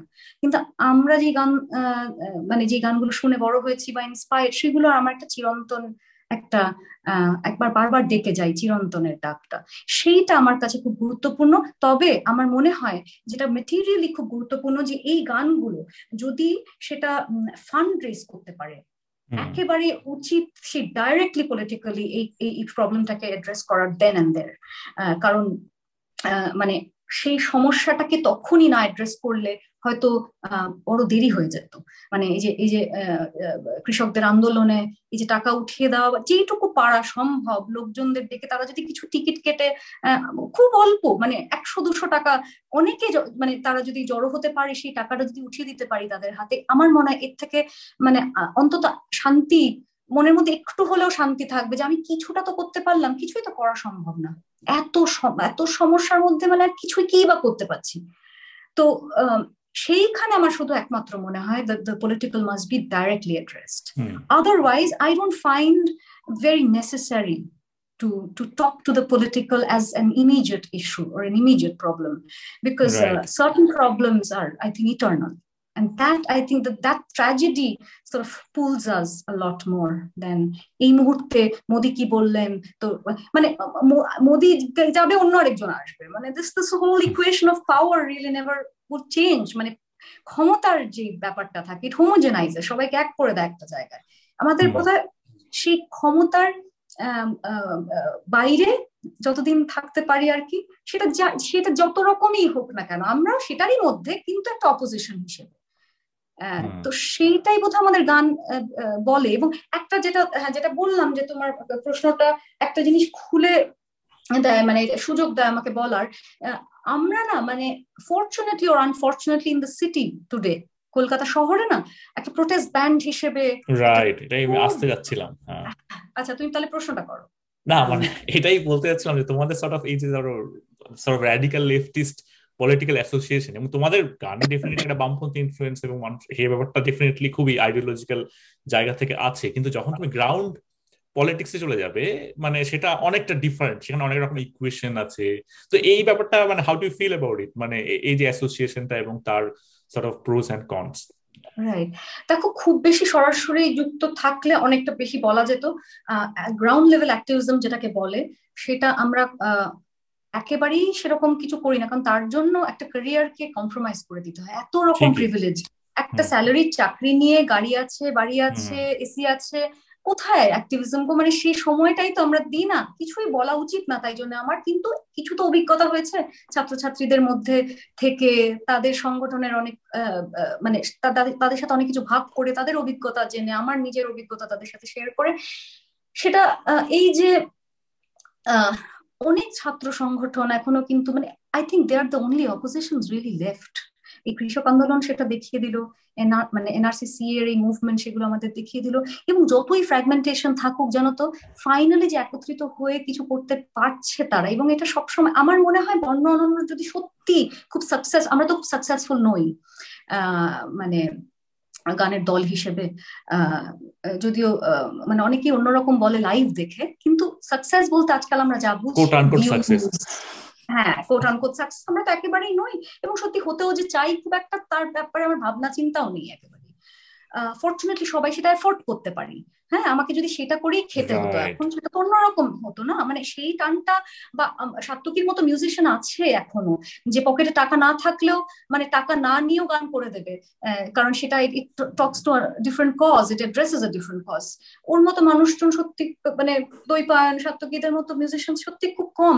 এবং গাবু বলো বা গৌরব অরুণাভ আমাদের সাথে যারা যারা বাজিয়েছে তারা সত্যি জানে বর্ণ অনুন্নত করে তো কোনো টাকা পয়সা উল্টে আমরা টাকা দিই বরং টাকা তো পাওয়া দূরের কথা। এবার আমার আর রাজস্বী তাও দাম সেটা আমাদের তো একটা অন্য প্রফেশন আছে। ওরা তো শুধু মিউজিশিয়ান তবুও যেটা করতে পেরেছে একটা বিশ্বাস থেকে এবং আমরা এবং হ্যাঁ এটা করতে করতে যেটা হয় যে এই শহরে সামহাও এই মুহূর্তে Borno Anonno has almost become this symbol of protest band students প্রোটেস্টের একটা মানে একটা ইউনো ফেস হয়ে দাঁড়িয়েছে যেটা আমি সেটাতে খুব একটা আমার অসুবিধে নেই। আবার এই যে কোনো লেবেলিং যে কোনো ক্যাটাগরির মধ্যে পড়ে যাওয়ার একটা খুব কনস্ট্রেন থাকে as artist because you know as artist you you want to transcend তোমার নিজের কিছু বলার থাকতে পারে যেটা অনেক সময় গানের জন্যেই গান করা অকারণেই গান করা।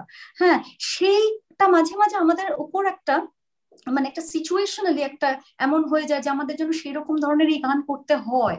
কিন্তু এইটুকু বলব তোমাকে ফাইনালি দেখেছি যে গানগুলো সার্থকী লেখে রাজস্বী সুর দেয় বা আমরা একসাথে ভাবনা চিন্তা করি, কোথাও না কোথাও the tragedy remains the sense of melancholia never goes away from our music কিন্তু ওই যে বললাম, খুব ডাইরেক্টলি কিছু অ্যাড্রেস করার, এই যে বর্ণ অনন্য এরম ধরনের গান গায়। হ্যাঁ বা বর্ণ অনন্য এই ধরনের গ্রুপকে রিপ্রেজেন্ট করে। এইটা একটু আমার মনে আমার জন্য একটু কনস্ট্রেনিং আবার এটা আমার বলা সত্যি উচিত। মিউজিশিয়ান হিসেবে আর্টিস্ট হিসেবে টিচার হিসেবে স্টুডেন্ট হিসেবে আমার মনে হয় একটা খুব বড় পাওনা হয়েছে আমাদের যেটা আমি মানে এত বছরে দেখেছি। যে লকডাউনে তো অনেক রকম কনসার্টস করলাম। মানে প্রত্যয় তুমিও মানে মানে খুবই মানে সবসময় আমাদের সাপোর্ট করেছিল। আমেরিকাতে আরও অনেকে পিএইচডি স্কলার এত দূর দূর থেকে তাদের এক যেরকম একটা অংশ ছিল আমাদেরকে খুব সাপোর্ট করেছে। আবার আরেক দিক থেকে কলকাতা শহরে এমন এমন কিছু লোকজন একত্রিত হয়েছে যারা কিন্তু ভিন্ন সংগঠন করেন।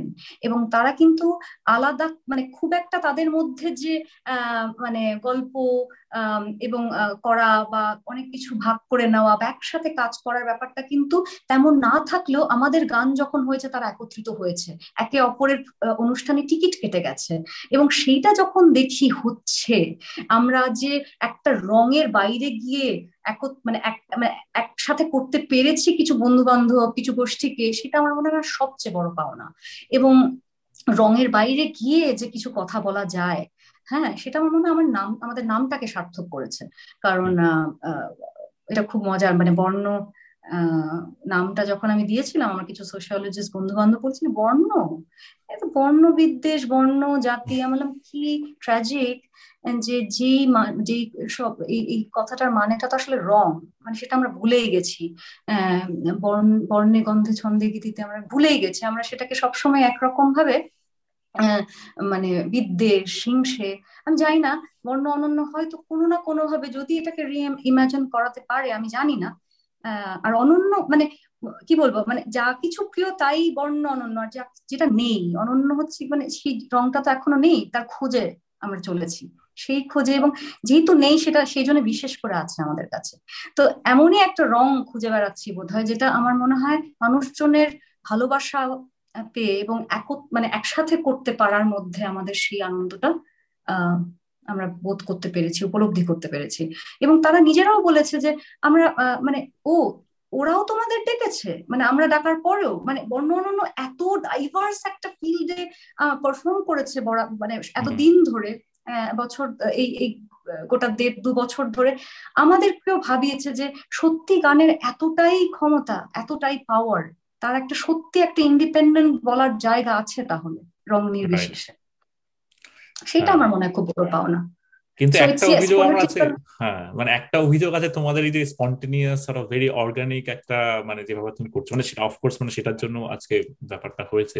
কিন্তু একটা অভিযোগ আছে যেই কারণে তোমাদের প্রচুর গানের রেকর্ডিং নেই মানে স্টুডিও রেকর্ডিং নেই লালে লাল গানটার ফর এক্সাম্পল তো এইটা আমার অভিযোগ আর কি। তোমার কি মনে হয় যে মানে প্রফেশনালি আরেকটু করলে ব্যাপারটা মানে you can be completely organic and independent but এই ধরো আমাদের মতো যারা বিদেশে পড়ে আছে তাদের জন্য মানে লাইভ কনসার্ট মানে কিছু জুম ওই ধরনের life is different than like physical life right এবারে সেই ধরনের আমরা কিছুটা অনেকটা মিস আউট করে যাচ্ছি আর কি। স্টুডিও কোয়ালিটির মানে রেকর্ডিং হলে সেই ব্যাপারটা হয়। অনেক সময় প্রচুর গ্লিচ থাকে আদারওয়াইজ যে গানগুলো শুনি আমরা। তো এই এই ব্যাপারটা কি মনে হয়? ঠিক কথা বলেছ। আমরা খুব অলস সবাই। মানে এত অলস, কিছুই মানে আর আসলে সত্যি রেকর্ডিং এর এই প্রসেসটার মধ্যে একটা ক্লিনিক্যালিটি একটা ক্লিনিক্যাল একটা পারফেকশনের ব্যাপার আছে যেটা আমাকে খুব একটা টানে না কখনো। কিন্তু লাইক ইউ স্যার একটা আর্কাইভ করে রাখার একটা ডকুমেন্ট করে রাখার টু অ্যাড্রেস অ্যান অডিয়েন্স যারা লাইভ প্রোগ্রামগুলো দেখছে না শুনছে না। তবুও মানে কি জানি এত ভালোবাসা পাই যে যারা এরকম শোনে না তারাও যে কত টাকা নিজেরা দিয়েছে কনসার্টের জন্য একটা কজ জাস্ট বলেছি। বিশেষ করে তোমাদের কমিউনিটিতে যারা যারা আছো ওই আমেরিকাতে যারা তারা কীভাবে যে এগিয়ে এসেছে? কি জানি এত ভালোবাসা কেন? মানে এত গান না শুনেও যদি এত ভালোবাসা থাকে তাহলে ভালোই তো। মানে তবুও না। মানে I think to to to just be honest about it সত্যি recording needs a lot of money it needs a lot of money এবং সব সময় না সেটা নিজের পকেট থেকে এটা দেওয়া যায় কিন্তু এটা সাস্টেনেবল কতটা সাস্টেনেবল নয় ডেফিনেটলি হ্যাঁ। মানে তোমাকে একটা জায়গায় গিয়ে প্রফেশনাল করতে হবে রাইট মানে সর্ট অফ প্রফেশনাল হিসেবে মানে কাজ করলে তখন ব্যাপারটা পসিবল দেখো যেটুকু পাই মানে ধরো মানে কোন একটা কনসার্টে কিছু একটা দুটো কনসার্টে কিছু টাকা উঠে আসলো মানে বন্ধু বান্ধবীরা এরকম যে তারা নেয় না তারা ব্যান্ড ফান্ড এটা রেখে দেয়। মানে এই ইনস্ট্রুমেন্টটা কিনতে লাগবে বা ওই মাইক্রোফোনটা কিনতে লাগবে। তবুও এত টাকার বিষয় মানে এত এত খরচ এত সময়ের সব সময় করা হয়ে ওঠে না যেটা কিন্তু ইচ্ছা আছে করার। সেটা কীভাবে করব? We have to find the right way negotiate path তো তবে মানে মানে আর অনেকে বলেছে যে কি যেন বলে ওটাকে?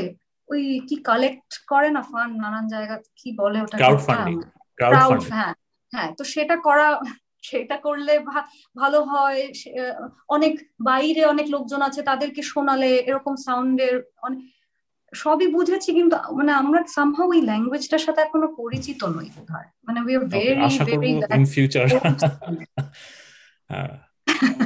জানি না কি হবে কিন্তু এখনও আমি আমি বাট আই আই আন্ডারস্ট্যান্ড যে আমাদের করা উচিত আরও আরও রেকর্ড করা উচিত। ভবিষ্যতে করব আমাদের কিছু কাজ আসছে। যেটা রেকর্ড করার ইচ্ছা আছে সেটা ইন্টারেস্টিং হবে মনে হয়। একটা ছোট্ট প্রশ্ন ছিল। তুমি এই যে বললে যে এই মানে এই রেকর্ড করাটা খুব ক্লিনিক্যাল একটা ব্যাপার খুব প্রফেশনাল একটা ব্যাপার। তো এই যে স্পন্টানিটি একটা দিকে আর এই যে খুব প্রফেশনাল হয়ে ধরো মার্কেটে সাবমিট করে দেওয়া সেইটা একটা দিকে। কোথাও কি এটা ট্রেড অফ দরকার কোনো শিল্পীর? I don't have an answer to this মানে কতটা কি ট্রেড অফ করেছে, কিন্তু এইটুকু বলতে পারি তোমাকে? মানে আমি তো ততটা মানে ততটা এক্সপিরিয়েন্স করিনি এই জায়গাটা, বলার মতো যে কতটা সত্যি ট্রেড অফ করা যায় বা উচিত, এই মানে একটা দীর্ঘ সময় কাটানোর পরে সেটা বলা উচিত। কিন্তু আমি বলতে পারি সাত্তকি কি কি করেছে? সাত্তকি খুব spontaneous very organic as an artist এবং এইভাবেই ওর সারা মানে সারাটা জীবন কীভাবে মানে এত বছর মিউজিক্যাল ক্যারিয়ারের কিন্তু এরকম ভাবেই মানে থেকেছে এবং যেরকম একটা ইনস্ট্রুমেন্ট বাজাচ্ছে সেটা উদ বা রবাব সেটা কিন্তু উদ্রবামের মতো শোনায় না, এটা সাত্তকীর মতো শোনায়। তো ওই ক্লিনিক্যালি এখন তো সবার গলা মোটামুটি এক লাগে আনফর্চুনেটলি সবকিছু খুব সুন্দর করে দেওয়া যায়। আমরা খুব ওই সুন্দরটা বোধ চাই না। মানে সবকিছু খুব সুন্দর, পরিপাটি, খুব নিট খুব স্যানিটাইজড হবে, এইটুকুই বোধ হয় এবং এইটা করলে আমি জানি যে একটা জায়গায় হয়তো পৌঁছে যাওয়া যাবে অনেকটা, তবে ব্যক্তিগতভাবে আমাদের যে গানের ধরনগুলো সেইগুলো আমার মনে হয় একটা লাইভ একটা ফিল আছে। ইচ্ছে আছে অনেক সময় ইচ্ছে আছে পরবর্তীতে যেটার জন্য খুব রিহার্সাল দরকার এবং যেটা আমরা মানে অনেক সময় আমরা মানে করা হয়ে ওঠে একসাথেই থাকি বলে প্রায় অনেকটা সময় যে সেটাকে লাইভ রেকর্ড করা আর কি। মানে একটু ভালো যন্ত্র দিয়ে সেইটা আমরা একসাথে করছি তখন তখনই live rather than post recording post production আর একটু সেরকম করার ইচ্ছা আছে সেই ট্রেড অফটা কীরকম কি হবে তখনই সেটা মাথায় আসবে যদি মার্কেটটাকে মাথায় রাখি। ফর্চুনেটলি শ্রমিক আমাদের সেই দায়বদ্ধতা এখনও কারণে আশা করি ভবিষ্যতেও থাকবে না। তবুও এটা বলতে এটা বলা উচিত as an artist you always want people to hear you listen to you তুমি একটা কাজ করলে বাড়িতে বসেই হ্যাঁ। এটা কিন্তু মানে ঋত্বিক ঘটকও কিন্তু সেটা চেয়েছিলেন এবং সেটা বারে বারে কষ্ট পেয়েছিলেন যে সেটা মানে কীভাবে দেখ হ্যাঁ, পথের পাঁচালি এই মুভমেন্টটা মানে কীভাবে পৌঁছে দেওয়া যায় মানুষের কাছে সত্যি তো আমরা চাই পৌঁছে হ্যাঁ। যাক। কিন্তু এইটুকু বলতে পারি যে যেই গোষ্ঠীটা আমাদের গান মানে যেই যেই যেই বন্ধু বান্ধব যেই মহল থেকে এবং এই কলকাতার বাইরে অনেকটা অনেক মানে অনেক দর্শক আছে যারা যারা কিন্তু বারবার ফিরে এসেছে গান শুনতে। তো একটা certain audience is very fixed which is good and bad যে একটা গোষ্ঠীর মধ্যেই থেকে যাচ্ছে। কিন্তু আমার মনে হয় কিছু গান জনপ্রিয় হবে না সবসময়। It may be people's music but it may not be popular music you know maybe will never be popular O successful সেটাই বোধ হয় কি ট্রেড অফ যেটা বলছিলে। কিন্তু we will not move away from how we want to do that ঋত্বিকের example actually খুব ভালো মানে ঋত্বিক ঘটকের সিনেমা মানে অ্যাট দিস পয়েন্ট মানে তুমি যেগুলো তিরিশ, চল্লিশ বছর আগে সিনেমা পঞ্চাশ বছর আগে সিনেমা হচ্ছে, সেগুলো দেখলে সত্যজিতের সিনেমার মানে ওভারঅল কোয়ালিটি যে গ্রে ফিল্ম কোয়ালিটি যেগুলো পাই ঋত্বিকের পাই না আনফর্চুনেটলি মানে এক্স্যাক্টলি আমার পয়েন্টটা ওটাই মানে আজকে আমি দেখতে চাইছি, সেই এক্সপিরিয়েন্স আমার গ্লিচ হচ্ছে। এবার তুমি you want to connect to people right মানে তুমি একটা আর্ট করছ মানে it's it's a mode of connection এবার সেখানে তোমার গ্লিচ হলে মানে এটা সেলফ ডিপিটিং ইন সামথিং তো আমার মনে হয় যে সেইখানে একটা প্রফেশনালিজমের জায়গা সবসময় থেকেই যায় যে তোমাকে ওই ইনঅর্গানিক আর্টটাকে সামাও প্রেজেন্টেশনটা যেন মানে একটা স্মুথ এক্সপিরিয়েন্স হয় নট নেসেসারিলি যে তুমি যেটা বলছো যে এটা পোস্ট প্রসেসিং করে কমপ্লিটলি পারফেক্ট করে দিলাম বা অনেক সময় ইনফ্যাক্ট আর্টিফিশিয়ালি ইমপারফেক্ট করে দিলাম, সেটাও আজকাল চলছে মার্কেটে খুব। তো এই জিনিসগুলো না করেও অরিজিনালটা মেনটেন করা সম্ভব, যেটা আমার পার্সোনালি মনে হয়। হ্যাঁ তবে এটা একটা খুব বড় নেগোসিয়েশন মানে আসলে একটা যন্ত্রের মাধ্যমে একরকম ভাবে গেলে একটা গলা একরকম ভাবে শোনায়, সেটা অনেক সময় চেনা যায় না যে সেটা কার গলা। এত ডিজিটালাইজড এত প্রডিউসড যে তার বাইরে না মানে তাকে চেনাই যায় না। তো ও আচ্ছা এরকম গায়। তো আমার মনে হয় আমি পার্টিকুলারলি আমি তো খুবই imperfect I not very very skill মানে আমাদের আমার যেমন পড়িয়ে গলার অবস্থা সবসময় খুব মানে মানে খুবই খারাপ থাকে কষ্ট হয় তবু আমি ভাবি গান তো শুধু গলা দিয়ে গায় না মানে সার্থকীয় যেরকম বলে, আমাদের আমাদের আমরা যেভাবে গান ভাবি, গান তো একটা ভাবারও বিষয়, যেরকম গান গাওয়ারও, এবং যেটাই, যতটা রেয়াজ করা দরকার ঠিক ততটাই আমার মনে হয় তার সেটা অন্যরকম ভাবে সেই গল্পটা বলতে গেলে আমাদের মূলত যেরকম ভাবে আমরা গান গাই আমরা শুধু গান গাই না। মানে এই যে এই যে সিনেমার নাটক কবিতা সাহিত্য যেভাবে আষ্টে জড়িয়ে আছে আমাদের গানে বা আমাদের ভাবনা চিন্তায় সেইটা আমার মনে হয় সেটা রেকর্ড কতটা কীভাবে করা যায় সেটা আমি সত্যি we are also trying out our ways চেষ্টা করছি। কিন্তু ঝকঝকে তকতকে করেও লোকে দেখে না খুব একটা। তো আমার মনে হয় সেটা যা দেখার he or she will find way to watch it এটা লেটস সি এটা বিশ্বাস দেখা যাক কি হয় ভবিষ্যতে।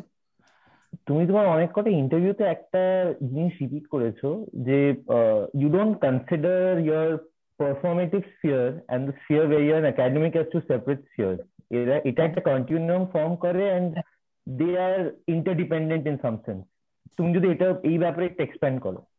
রাইট রাইট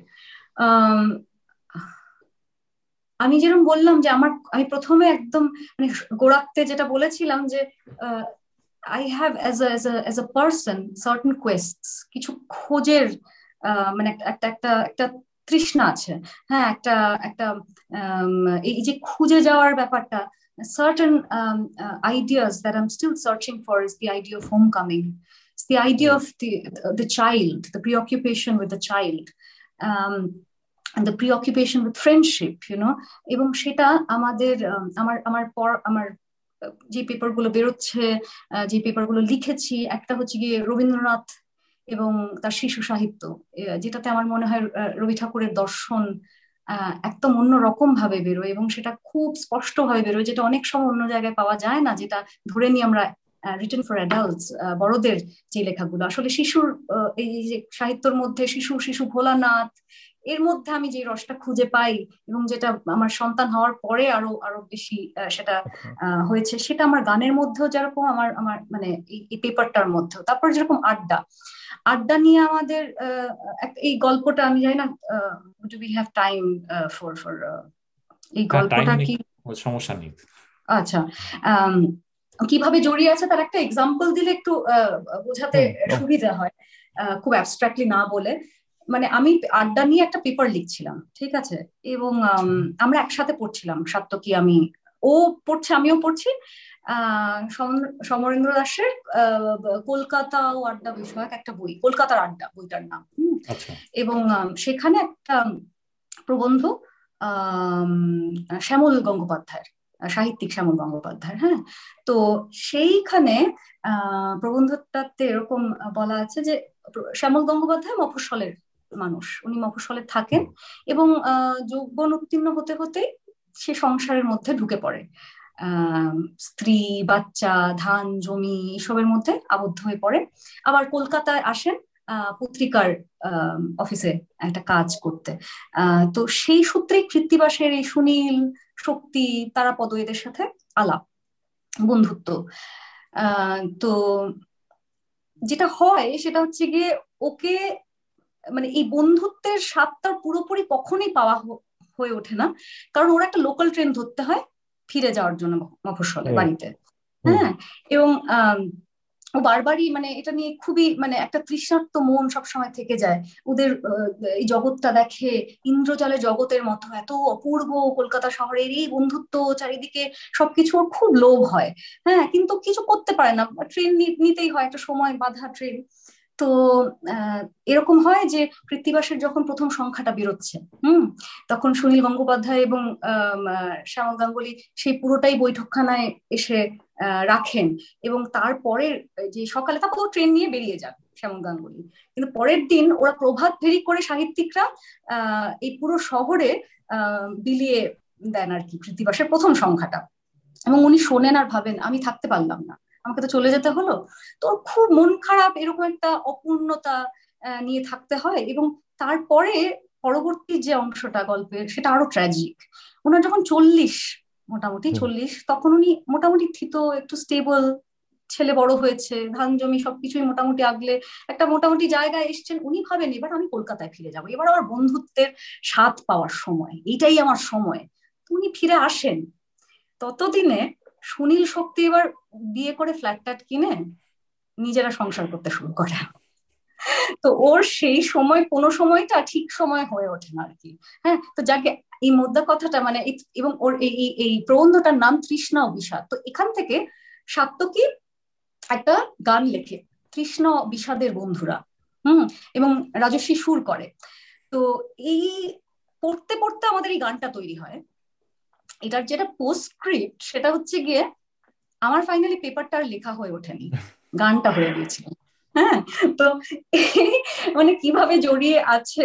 একটা গান হয়ে গেছে এবার গানটা নানান জায়গায় গিয়েছে পেপারটা তো আর সেই পড়েই আছে এখনও ইনকমপ্লিট হ্যাঁ হবে কিছু কিছু হয়তো গল্প অপূর্ণই থেকে যায়। এই তৃষ্ণার্ত মনের মতো।